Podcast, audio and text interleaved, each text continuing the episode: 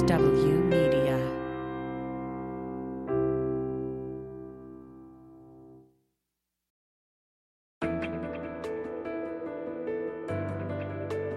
SPY Talk, a podcast at the intersection of intelligence, foreign policy, national security, and military operations with Jeff Stein and Jeanne Meserve. Hi there, I'm Jeff Stein. And I'm Jeanne Meserve. Welcome to another episode of SPY Talk. Well, we've had another busy week in our corner of the spy world with a new wave of Russian cyber espionage attacks targeting the U.S. government, think tanks, large companies, Kosovo expelling Russian diplomats accused of spying, and get this, British intelligence agencies contracting Amazon Web Services to boost their espionage efforts with data analytics and artificial intelligence. I suppose they'll get same-day delivery. Jeanne? Next Thursday, November 11th, is Veterans Day. And on that day, Hulu will release an investigative film about the death of four American special forces in Niger in 2017. Its title is 3212 Unredacted, and it uncovers what an official Pentagon report tried to hide. And they issued a report that was 268 pages long that was filled with, the black marks or white blocks redacting information. And the film, essentially, the investigative backbone of this film, as we track the grief of the families transitioning into suspicion and deep anger over the story they are being told, is about stripping away the redactions and revealing the truth of the story. That was James Gordon Meek, the producer and investigative reporter behind the film 3212 Unredacted. We'll talk to him about the soldiers, their families, and the enormous gaps and failures in the Pentagon's response to their deaths in just a bit. Looking forward to that, Jeanne.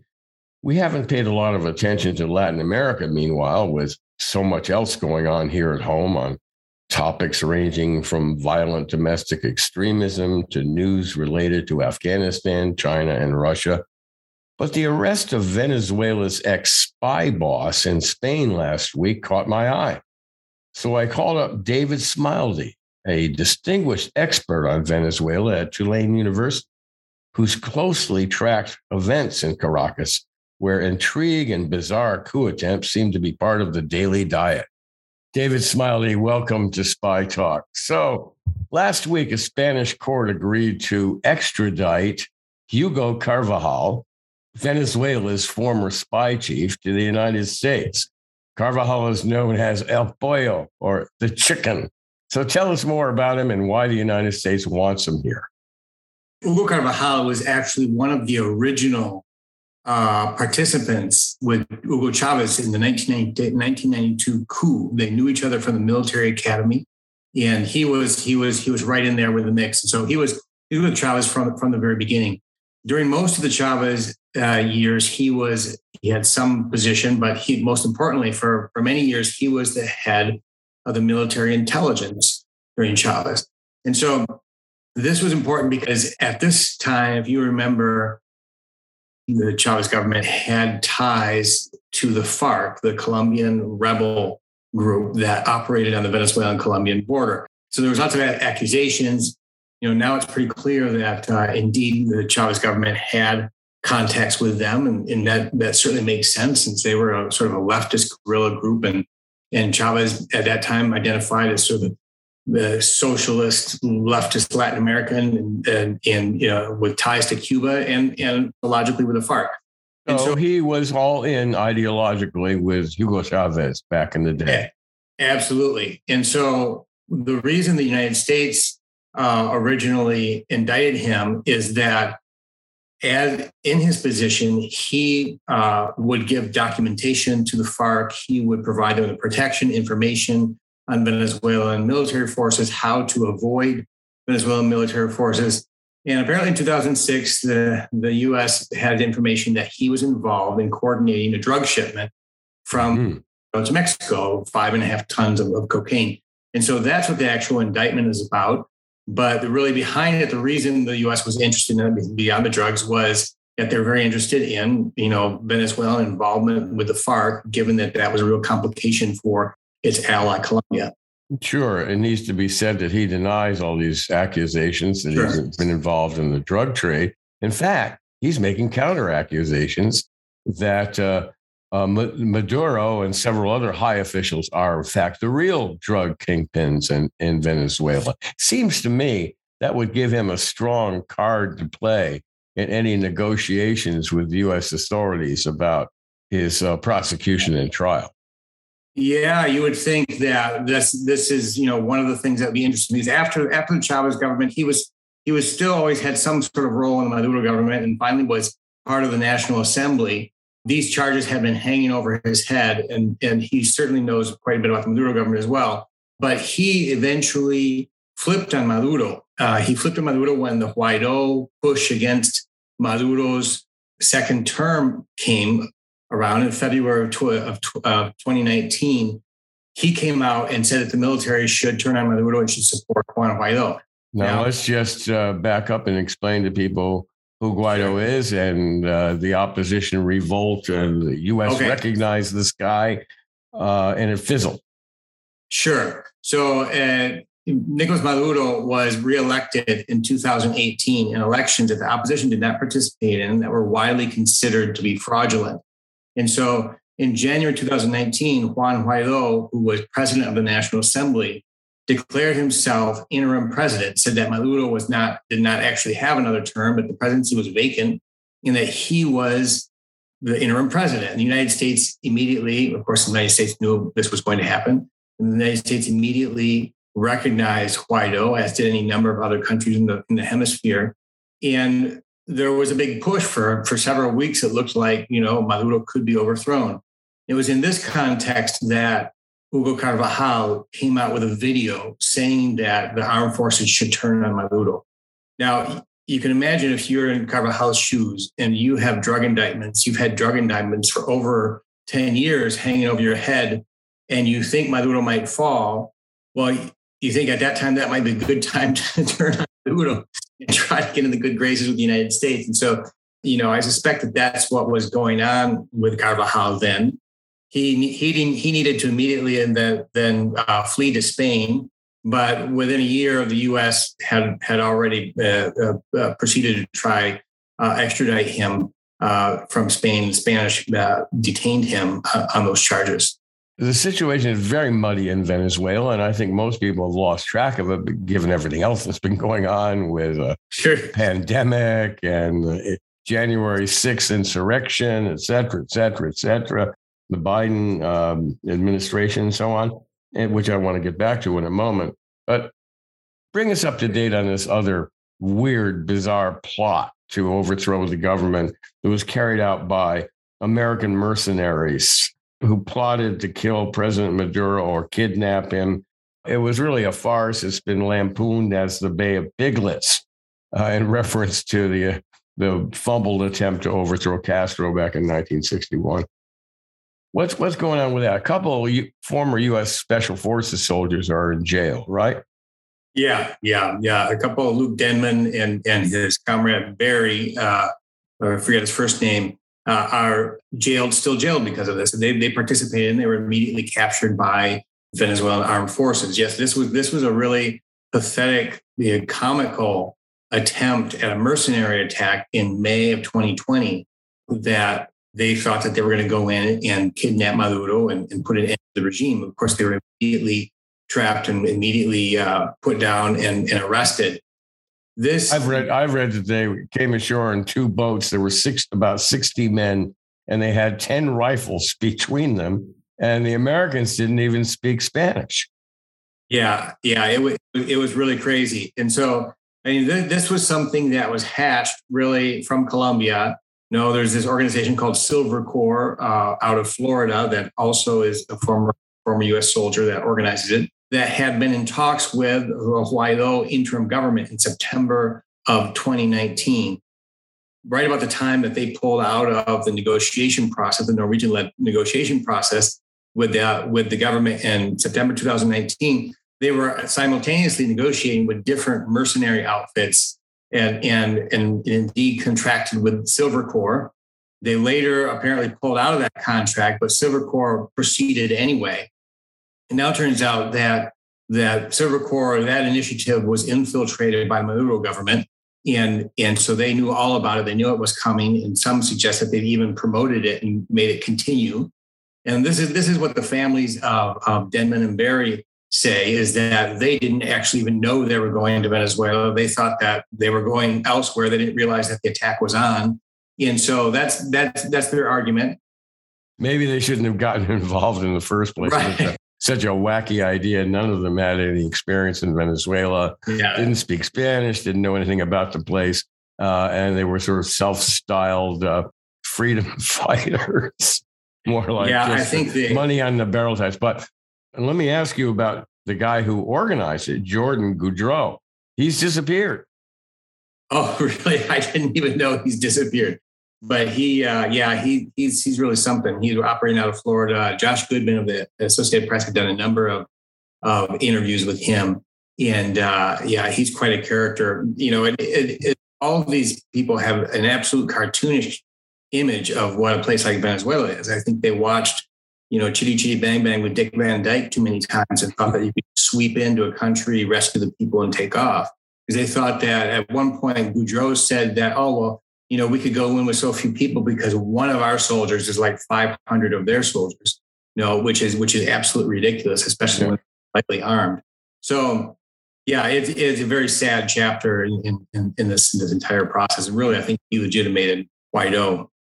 Yeah, that was bad math from the get-go. Now, the Miami Herald reported that Goudreau's company, he's a Canadian-American former Special Forces soldier, that he had provided security for a 2018 Donald Trump rally, and that he was acquainted with Keith Schiller, who was the longtime security chief of the Trump organization and Donald Trump specifically. Are there any facts that would suggest that this plot was backed by the Trump administration? Well, I don't think so. All of that, Goudreau's involvement as security and Trump rallies, what that indicates is, you know, you have a lot of soldiers, special forces soldiers that come back. What they know is security and arms and violence. And so they often drift from different security operations and try to float, you know, try to figure out what they can do with what they know. And so, you know, I haven't seen any real evidence that the Trump administration was behind this. You know, I think it would be a really pathetic effort if it was. And, that said, I suspect that, you know, there are people in the Trump administration that knew that the Guaido government was talking with different mercenary outfits or looking at that option. I'd be very, very surprised if they didn't know that. So there's been another legal clash involving the United States and Venezuela. David Smilde. The U.S. extradited a key financial ally of Maduro, and that resulted in a retaliation of jailing of the so-called Citgo Six. What's going on with that? Well, Alex Saab is a Colombian businessman who really for the 15 years has been collaborating with the government in different ways, helping them import goods and foodstuffs and construction. Of course, a lot of these businesses that are not very well regulated, usually shell companies. There's all kinds of kickbacks involved, overpricing involved. And so he was basically indicted for money laundering. And June 2020, he was detained in Cape Verde, you know, on his way to Iran. He was on his way to Iran to broker a gasoline deal by Interpol at the solicitation of the United States. And so it took 16 months or so, but finally the Cape Verde approved the extradition and Saab was extradited to the United States. This, of course, is enraging Venezuela because Alex Saab is not just a very important person, a very important type of person. He's an important person because he's collaborated with the government and has been key to them circumventing U.S. sanctions, the oil sector and food and all kinds of other different businesses. He has been key to them circumventing, even if he skimmed off the top, even if he's corrupt, he's been very useful to them. And so he's valuable. But I think even more important is that for the Venezuelan government, it's important for them to demonstrate that they will protect people like that, because Like Alex Saab, there are many others, and there are networks that he developed and other people that developed that still exist that are key to maintaining the regime working. You know, they're the ones that bring the goods and sell the oil. And so it's important for them to send signals that they're going to defend their own. So Alex Saab may have a lot to say about shadowy networks between Iran and Venezuela that will be of great interest to the United States. It's something, and on that question of Iran and Venezuela, by the way, there's been a fair amount of sensationalist reporting, I think, about Iran's relationship with Venezuela. But there's clearly a relationship, and they're through oil, if nothing else. What's your assessment of that relationship? Well, I think, of course, there's a relationship. There are two countries that are sort of out of the loop of sort of Western democracies. You know, they are authoritarian countries. They have a lot in common. They're all sanctioned by the United States. So, of course, they're going to collaborate. No, Iran has been key to Venezuela keeping its population running with gasoline, you know? And in that sense, you know, of course, Iran is stigmatized by the United States and so is Venezuela. So this seems like very dark and mysterious and terrible business. But from the Venezuelan perspective, you know, Iran has really been a lifeline for the Venezuelan population. I mean, even, you know, people I know in Venezuela when I'm there who are absolutely against the Maduro government will check Marine Tracker or Vessel Finder to try and see when the Iranian ships are going to arrive with gasoline, you know, because they have a huge impact on how they plan their future. And so, of course, there's probably military collaboration, you know, and there are commercial flights between Caracas and Tehran. Of course, I'm sure there's goods that pass between these, but, you know, in the end, I think it's a quite understandable collaboration between two countries that are on the outs of the United States. So if Alex Saab is planning to play some sort of Iran card in his negotiations with the Justice Department, he probably doesn't have much to play. I suspect that these flights and these oil shipments and so on are being closely monitored by the United States. And there are very few secrets about the Venezuelan-Iranian relationship. Would you agree with that? Yeah, I mean, I don't think it's necessarily a case in which the United States is dying to get secrets. I think a lot of these things are pretty well known and understood. It's more an issue of the United States, you know, when they first indicted Saab and proceeded of trying to control or trying to prevent Venezuela from getting around sanctions. You know? And so Saab has been the architect or one of the key people in developing, you know, and Venezuela has basically been able to circumvent sanctions with the help of Russia, Iran, China, and intermediaries like Saab, who broker the deals.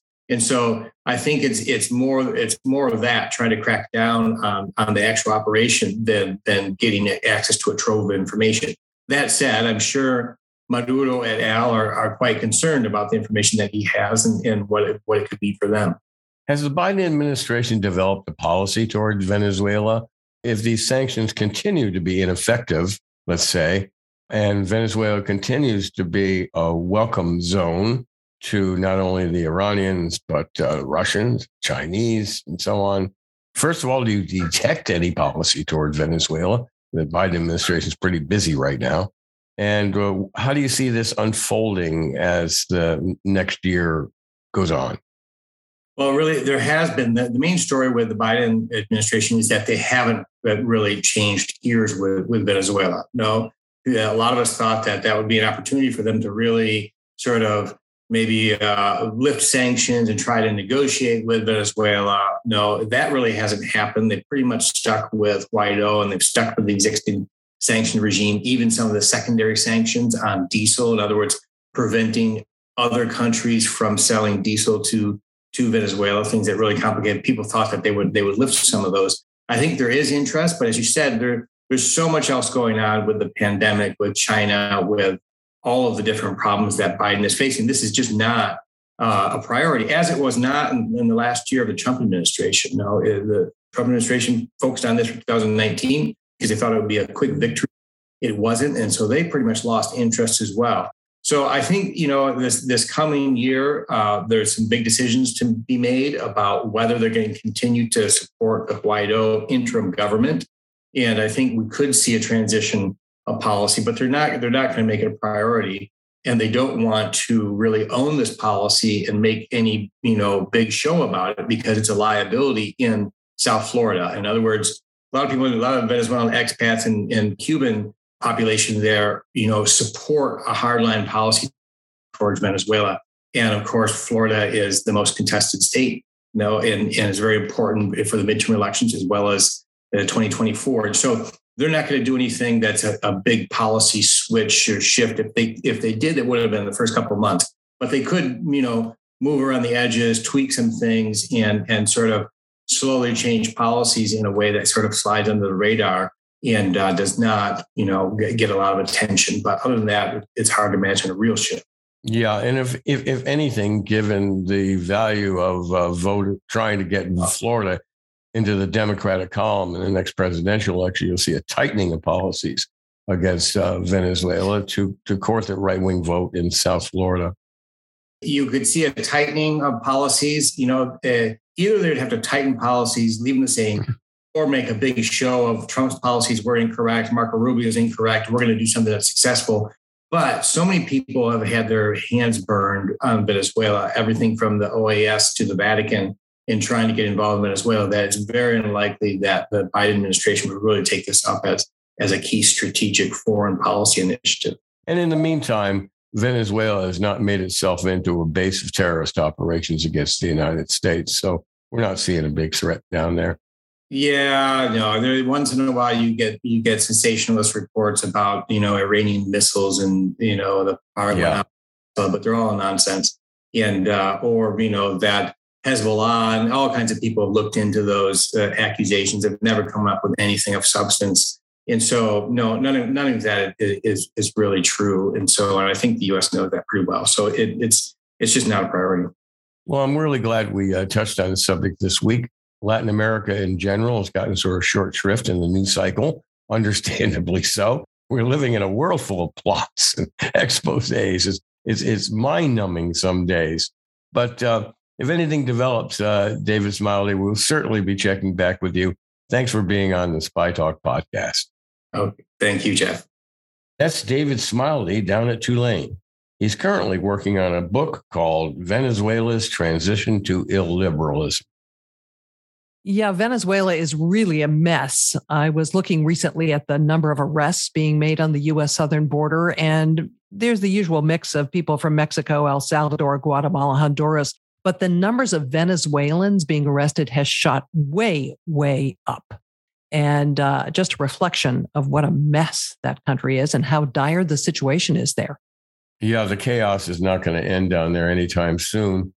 As Professor Smilde indicated, the Biden administration is not going to really play a big role in Venezuela. Its plate is full with many other things to start with. But I think the administration's attitude is just to let it keep smoldering. It's frying in its own grease down there, so to speak. And unfortunately for the Venezuelan people, the agony is not going to end anytime soon. We'll be back in just a few minutes to talk to an investigative reporter who has done his best to uncover the truth about a really unsettling episode in Pentagon history.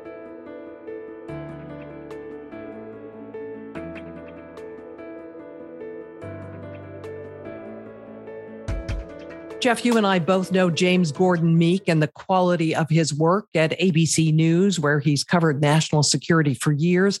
He is the producer and investigative reporter behind a film coming out November 11th on Hulu titled 3212 Unredacted. It is a complicated tale about a disastrous mission in Niger, a largely unknown front in the war on terror. 4 Special Forces soldiers died that day. The film reveals new information about what happened to them, the Pentagon's deeply flawed response, and the deep furor of the families who simply want a straight explanation and accountability. 4 years ago, in 2017, a U.S. Green Beret team was on a patrol in Niger, Northwest Africa, in the middle of nowhere in the Saharan desert, and they were ambushed by ISIS. And it was like a 10-to-1 ratio of attackers to Americans. There were 10, 11 Americans on the team, and 4 were killed in action.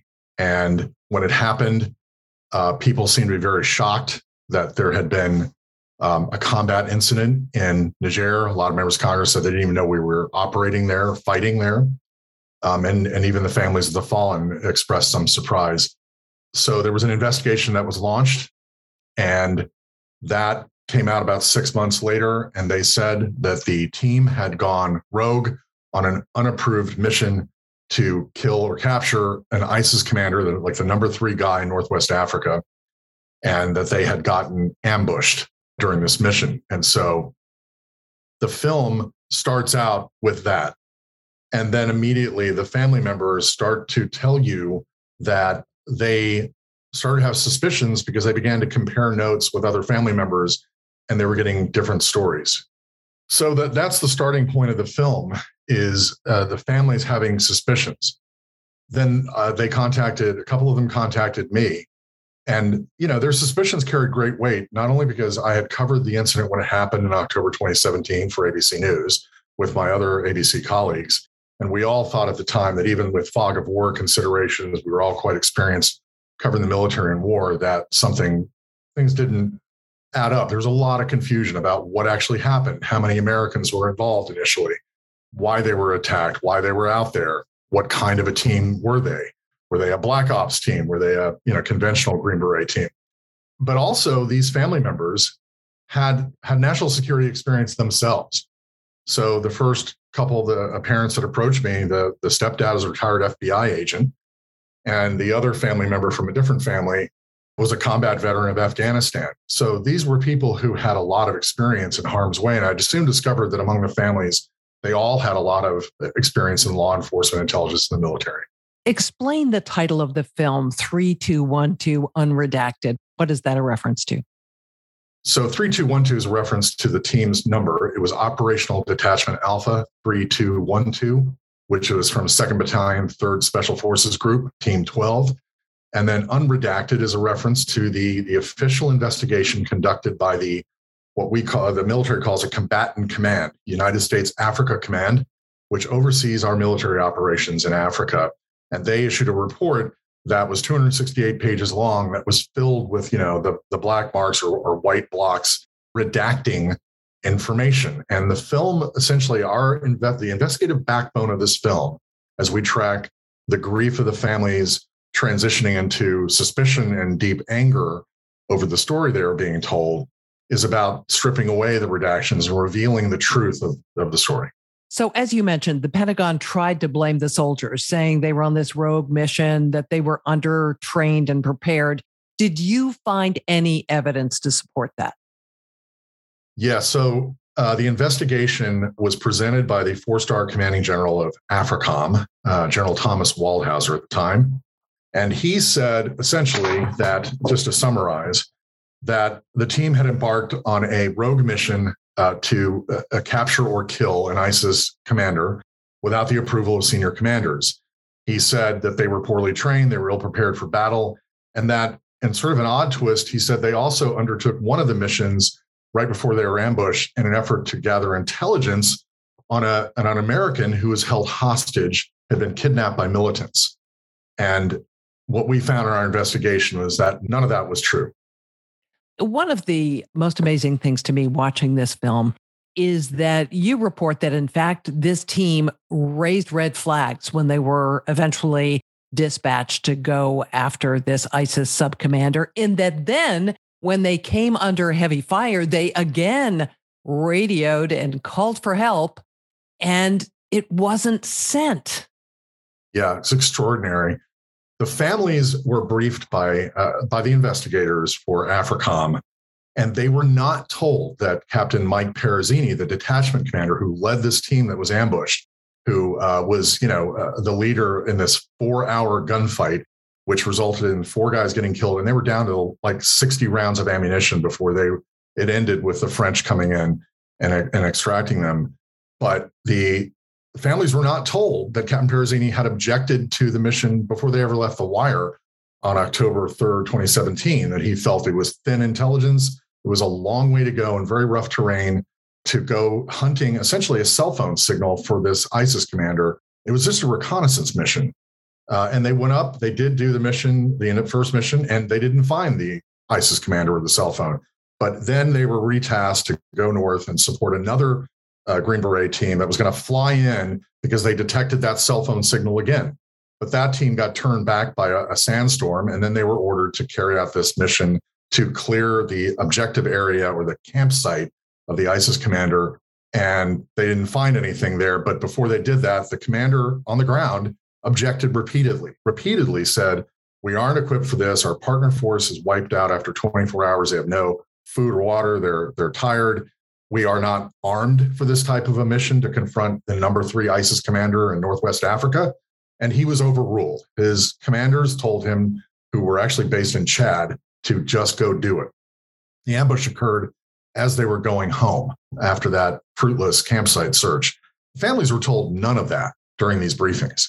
And then, as you point out, during the gunfight, which went on for 4 hours, they reported troops in contact. And the other Green Beret team, the sandstorm had cleared by then that morning, and they took off and they requested permission to go to the aid of their comrades under fire. And they were repeatedly denied again by the battalion commander.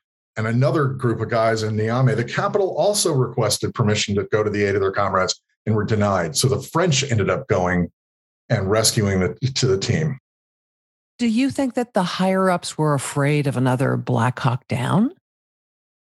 They never said that, explicitly referencing that 1993, real tragedy in Mogadishu, which was the last time there was loss of life of Americans in Africa. But one of the commanders told the investigators that he did not remember denying permission, but said that he didn't know the situation on the ground. And so therefore, I think he was concerned.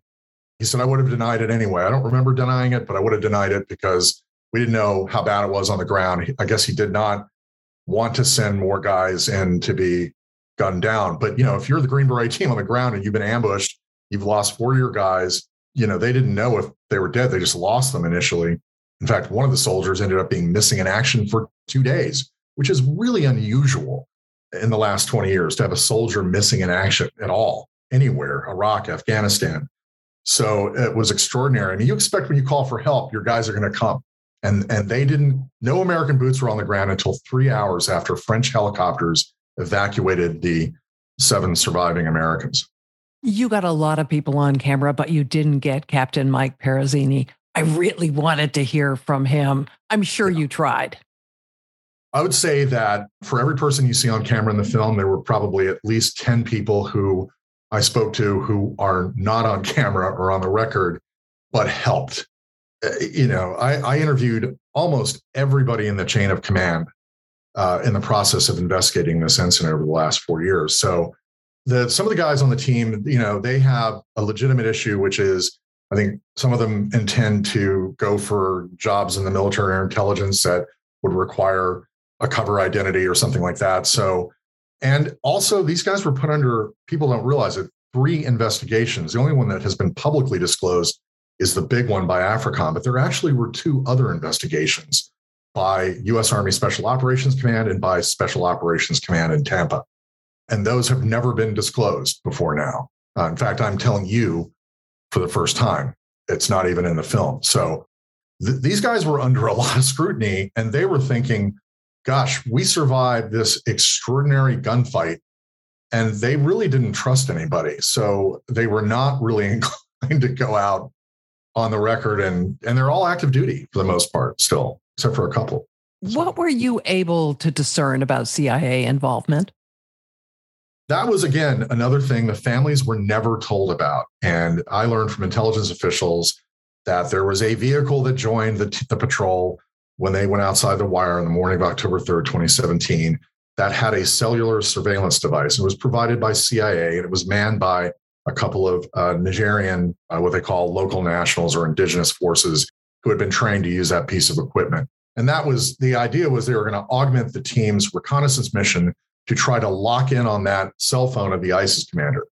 The CIA did not drive the mission. What they did is provide an asset to those guys because they had a suspicion that the guy they were looking for, the ISIS commander, might be holding or involved in the captivity of Jeffery Woodke, who today is still a hostage. He was a Christian is a Christian humanitarian aid worker who was kidnapped in 2016. So they were going to help try to find this guy in order to track him in the hope that the breadcrumbs might lead to information on Jeffery Woodke that could lead to his eventual recovery. Those higher ups who made the call to go forward with the mission, despite the fact that people on the ground were saying, whoa, those higher ups who didn't send aid to try to rescue those individuals, they're still serving, right?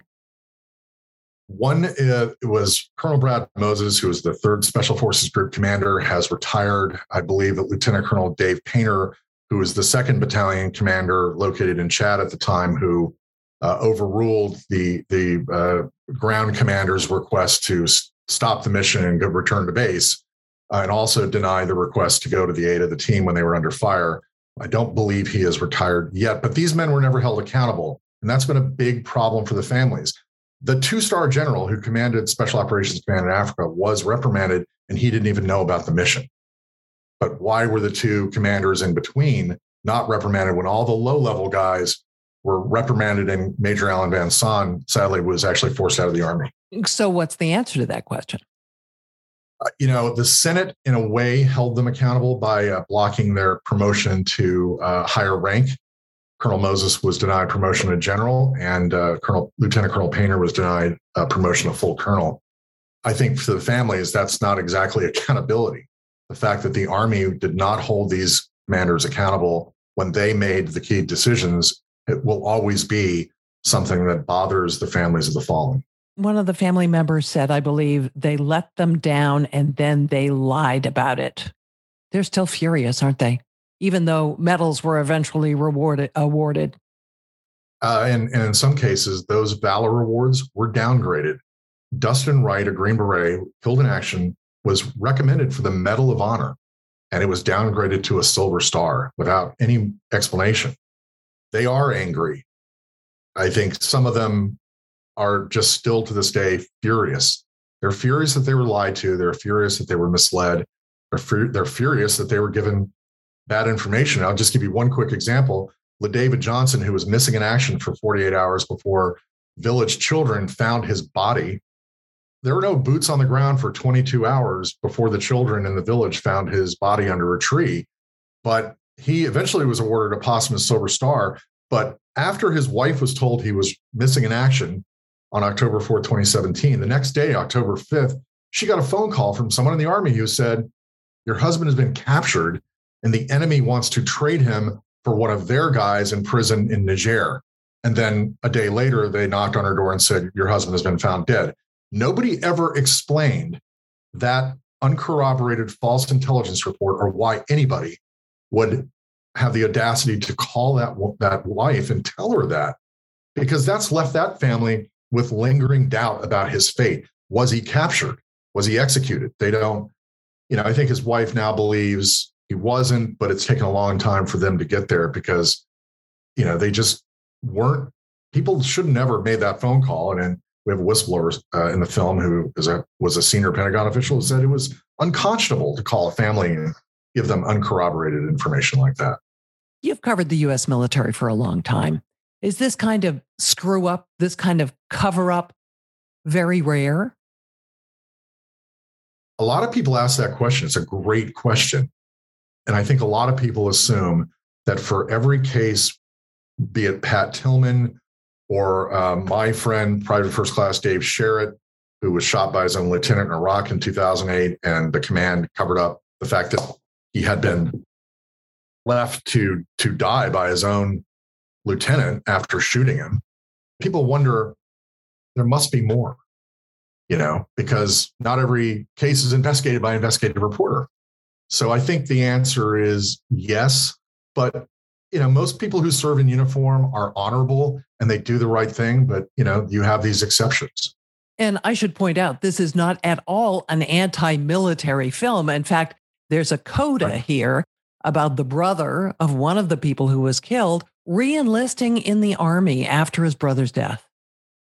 Will Wright, really remarkable young man, combat veteran of Afghanistan, and one of the first people to contact me and say, my brother, they told me my brother was killed by mortar fire, and I opened his casket and examined his wounds myself. And he, just broke like a twig telling me this. and that he could see his brother had been killed by a lot of small arms fire.